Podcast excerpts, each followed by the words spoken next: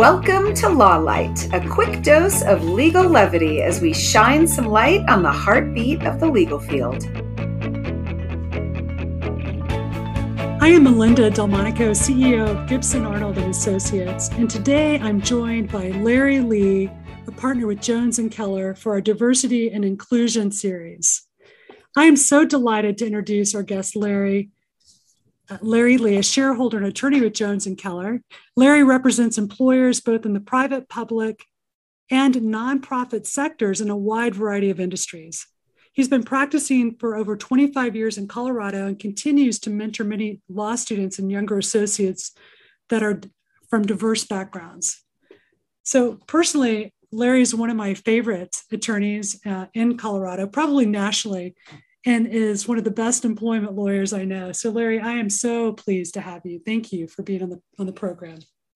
Hey, I'm honored to be speaking with you and grateful that you invited me, Melinda. So, tell me about your career path. Well, unlike some attorneys, I knew I wanted to be an attorney or firefighter after going to a school um, career fair in the fifth grade, and I'm not going to tell you the year because that would be dating myself. um, and we had to write a reason or reasons why we were interested in those two careers, and reason why I wanted to go in one of, or the other, specifically law or firefighting, was because I simply wanted to help people and put out fires. And before law school, uh, my father, who was a professor for a university, um, was letting me know that he didn't think he was getting sufficiently paid um, by the university. He was one of the lower paid professors, despite having the highest rankings for from students, also having the most research and publications, and doing the most for the college community. Um, I wrote a letter. I basically ghost wrote and gave him some proposed language um, that he could write to the president. Um, he, because of his high ethical nature, he really didn't feel comfortable doing that. And then one day he said, uh, Larry, I, I sent the letter. Um, and then about a month later, he became one of the top three paid professors.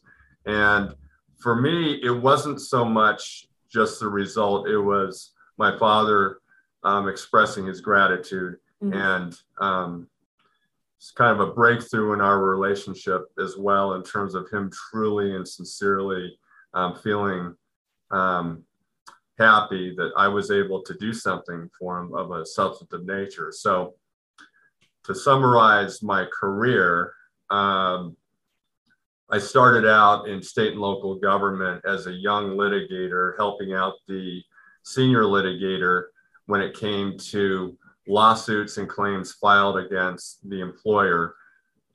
What was nice about that as a younger attorney, I carved out a nice foundation of learning employment law through litigation and trials against some very talented labor and plaintiff attorneys on behalf of public officials and their departments.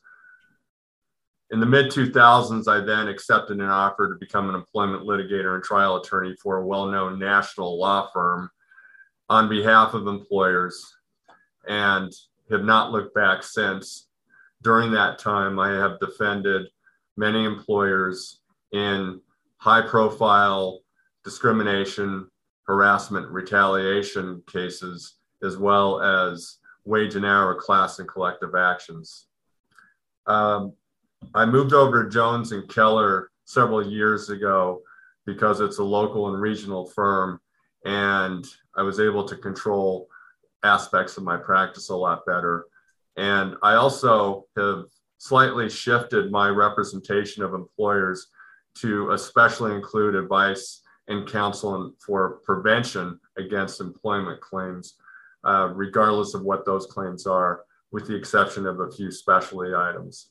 Um, I still defend those, those labor claims on behalf of employers when asked.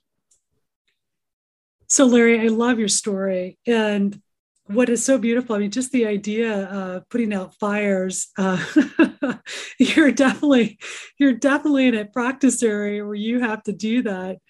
um, with with helping employers. And what a what a beautiful story about your dad. I mean, that you literally helped him resolve an employment claim before you even started in this uh, down this path. So thank you for sharing that. It's it's really inspiring to hear. How do you define diversity and inclusion? Well, working with a lot of uh, leaders, general counsel, but especially um, HR directors, VP of um, HR. Um, what I've been taught is diversity can take place in one of four ways, which can be an and or an or, which means it could be either or it could combine all. So you have the first kind, which deals with immutable characteristics.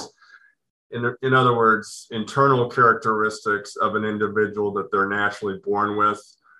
It can also, diversity can apply to external differences depending on one's education, their appearance, and even life experiences. Um, diversity can certainly relate to organizational differences between one employee and another. And that is an easy one to dissect. It's basically manager versus employee, it could be based on job title, pay, employment status. And the fourth typical type of diversity that we're talking about in our world combine the internal, external, and organizational diversity factors informs our view of the world, whether it's business, um, whether it's political, whether it's moral, and essentially what are your philosophies on on how you handle yourself as well as how you handle your business. Mm-hmm. Um, inclusion really has to do with either those in charge or even employees or a collective group um, including, and that's the key word, another individual or group that is different from him or her or them into the organization by making that person, individual, or group feel integrated as part of the whole. The goal is to get away from the term silos. And unfortunately, in the legal community, that happens simply naturally out of the fact that people tend to work together um, in their separate practices of law. Um, you know, I I don't think that there's anything wrong with that, but at the same time, I, I think it's very important for organizations, especially those in the legal community, to get to know others, um, especially those who are di- diverse under their roof. So, why is this an important issue? Well, as I advise my clients, I believe mutual trust and respect, despite any differences in any of the diverse factors, form the essential and critical foundation to any successful work relationship. Well, that sounds good, but what does that mean? That essentially means that an employer's goal or one of them should be able to successfully implement a diverse and inclusive management style, um, either by formal planning or also by modeling within the workplace. And what that leads to is better morale, better efficiency, collaboration, and then production rises to the top of the curve. And before you know it, you're much better than the competitor, not only in this area of D&I, but also in your business. Yeah, and I, I'm just kind of reflecting on some of your comments as it relates to the whole idea of silos. And when we're looking at this right now, with so much that's uh, you know, so much has happened in 2020 in our world, and this particular topic has come to the forefront. And you think about the situations where people do feel siloed and how, from a collective perspective, I know we're talking about employers and we're talking about it from a different, you know, various perspectives here I think that's such an important word because it is, you know, when you do when you do feel included and when you feel ingrained in an organization, there's so much there's so much more productivity. People leave I, with my work with watching changes in jobs and how people approach and why they want to leave. a lot of times it's it's that they have not they've been siloed they haven't been integrated they haven't they haven't felt like they're part of the team um, and other times they totally feel that way. Other organizations are really good with that. That's exactly right. So what is your approach to diversity and inclusion? Well, having the foundation of being a second generation American born to South Korean immigrants who exposed me to various parts of the world and the US, essentially through many family vacations, I feel I innately possess a natural comfort level with diverse individuals, regardless of, regardless of differences of the four diversity uh, categories I gave you um, it, as, as far as my application, this allows me to be part of the hiring process, also retaining and managing over teammates who provide a work environment that is naturally inclusive. So it could also be generational differences, which always seems to be a hot topic.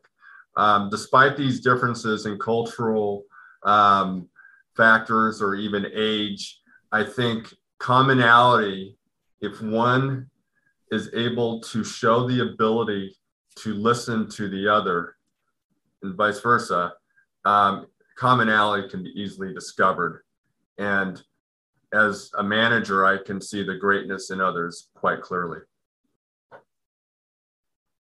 So, when you think about your experience as an Asian American background in your career, do you have advice for young lawyers that are starting out that that you've learned through these years dealing with this particular topic with employers you know, from your own personal experience absolutely uh, do not be afraid if it has if you if you if you belong to a, a bar association that happens to be fitting with your um, immutable characteristic or even external characteristic of your interest. Do not be afraid to join that association. Number two, you will more than likely be provided a mentor. And number three, don't just have one mentor, have several. And make sure in your own selection or approach in getting other mentors that they themselves have a, a, diverse background which means um, if if you're male, there's nothing wrong with having a female um, mentor of color, um, one of a different sexual orientation, and one who may be um, maybe two years older than you, um, or even one that has been practicing like me for over 25 years. Um, there's nothing wrong with getting different perspectives that way um, while also making sure that these mentors take you out to lunch for free which is nice. Always. So what are when you when you look at this topic in the legal field what do you feel are some of the greatest challenges and also what's going well?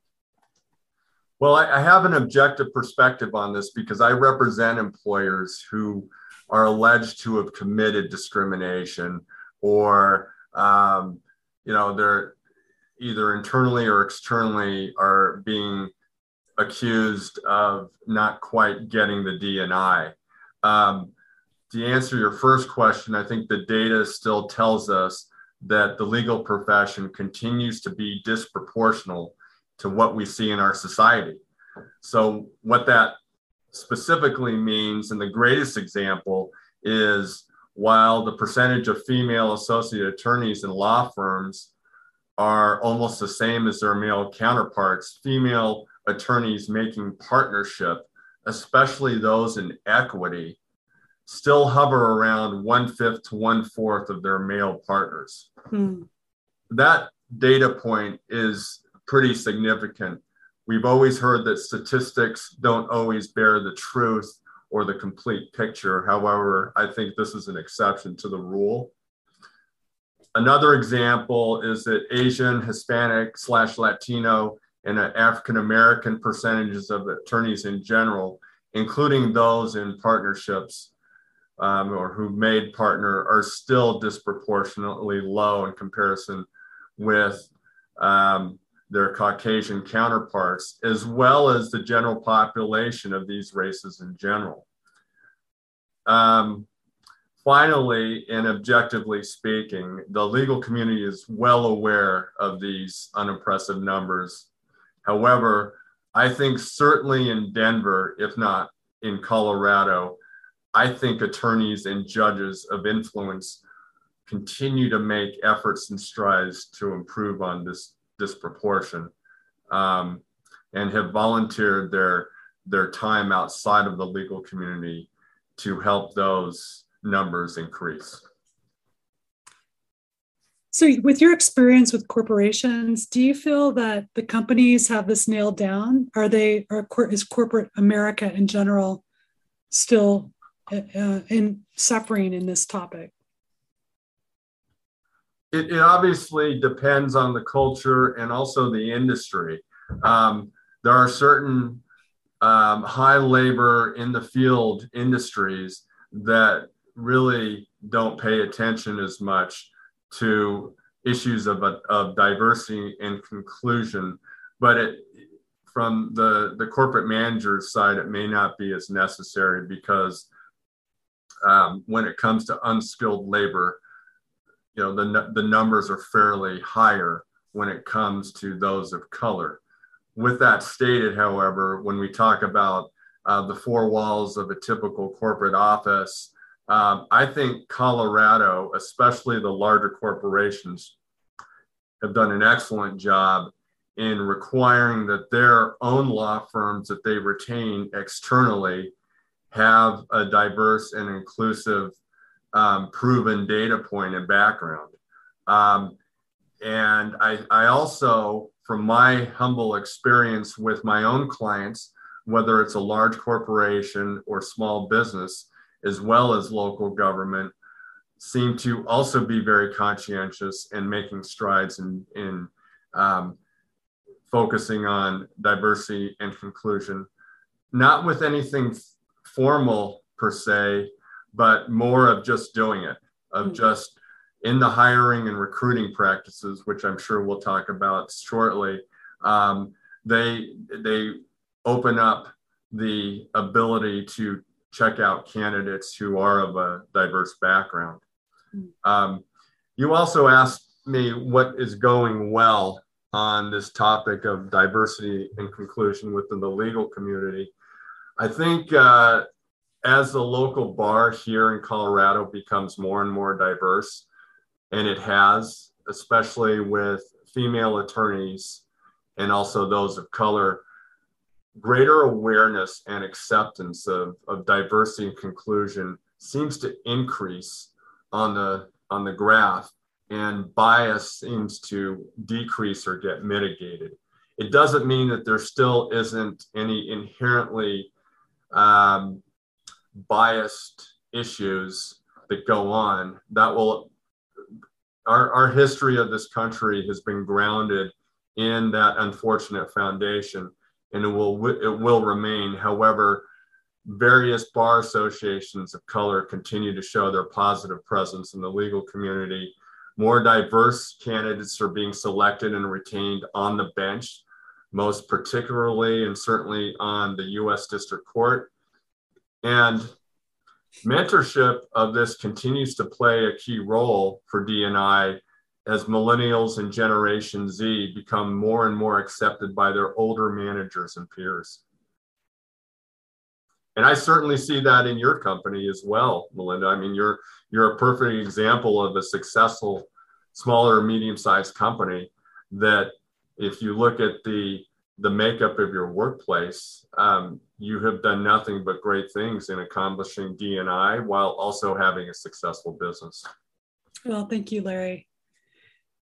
So, what factors make a great leader on this topic? Well, that's a that's a really good question. Um, you know, when we think of great leaders, we tend to broaden and not funnel down um, and move away from DNI. So I'm going to answer that question directly the way you asked it. What makes a great leader on this DNI topic is the leader should have a clear vision that success can be achieved by relying on different internal and external people and experiences.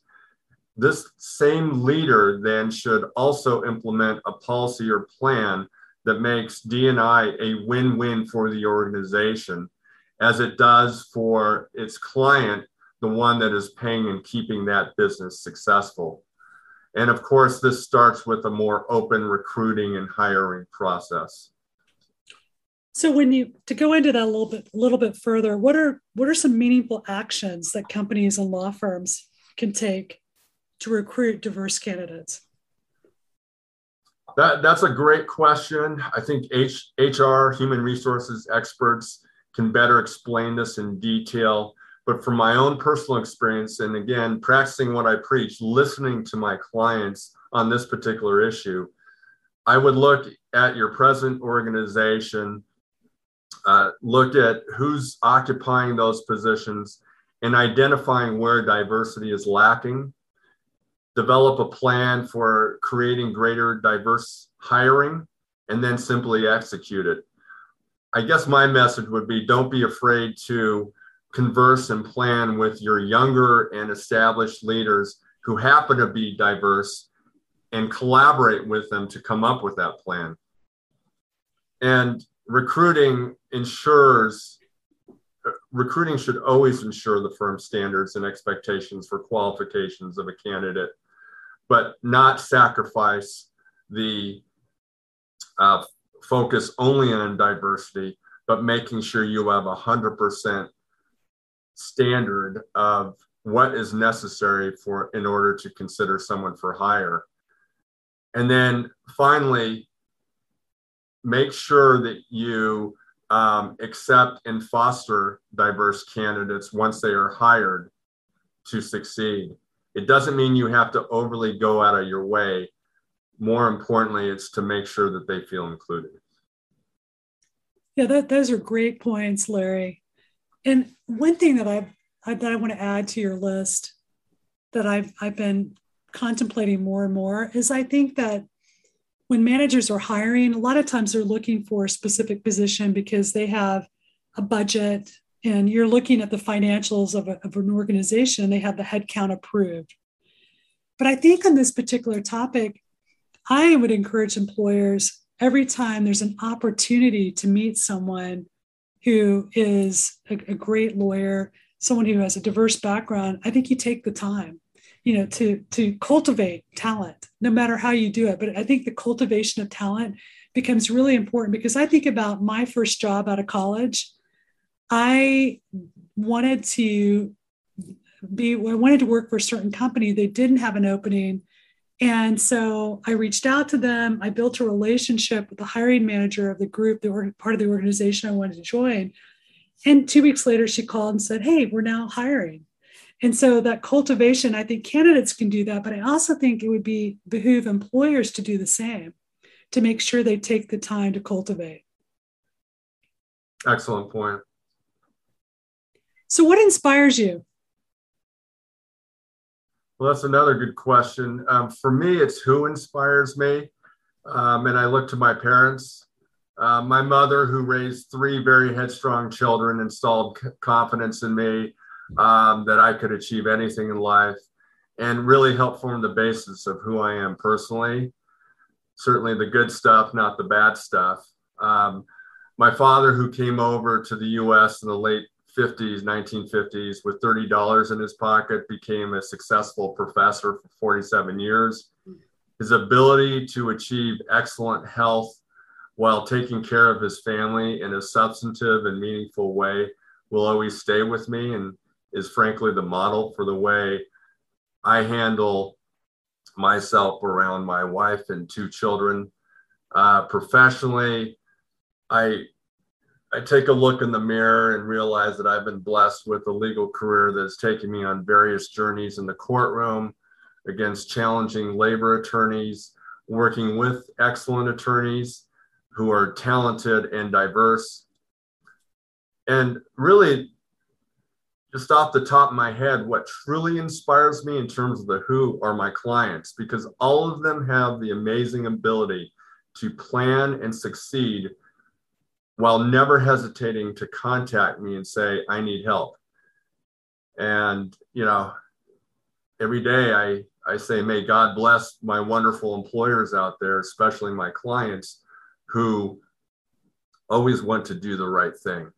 And uh, that on a daily basis, those types of thought processes and feelings is are what inspire me. Well, Larry, thank you because I, I'm always very inspired with you. And thank you for being such a great leader in this field of law with employment. And so grateful to connect with you. Thank you, Melinda. Continued success for you as a leader. Thank you. So, thank you to our guest, Larry Lee, for joining me today. And thank you so much for tuning in to Law Life from Gibson Arnold and Associates. Please like us and subscribe to us on Spotify or Apple Podcast and leave us a rating to let us know how we're doing. We look forward to connecting with you again on our next episode. We have found our way. It's a brand new day. And we'll be making history. Are you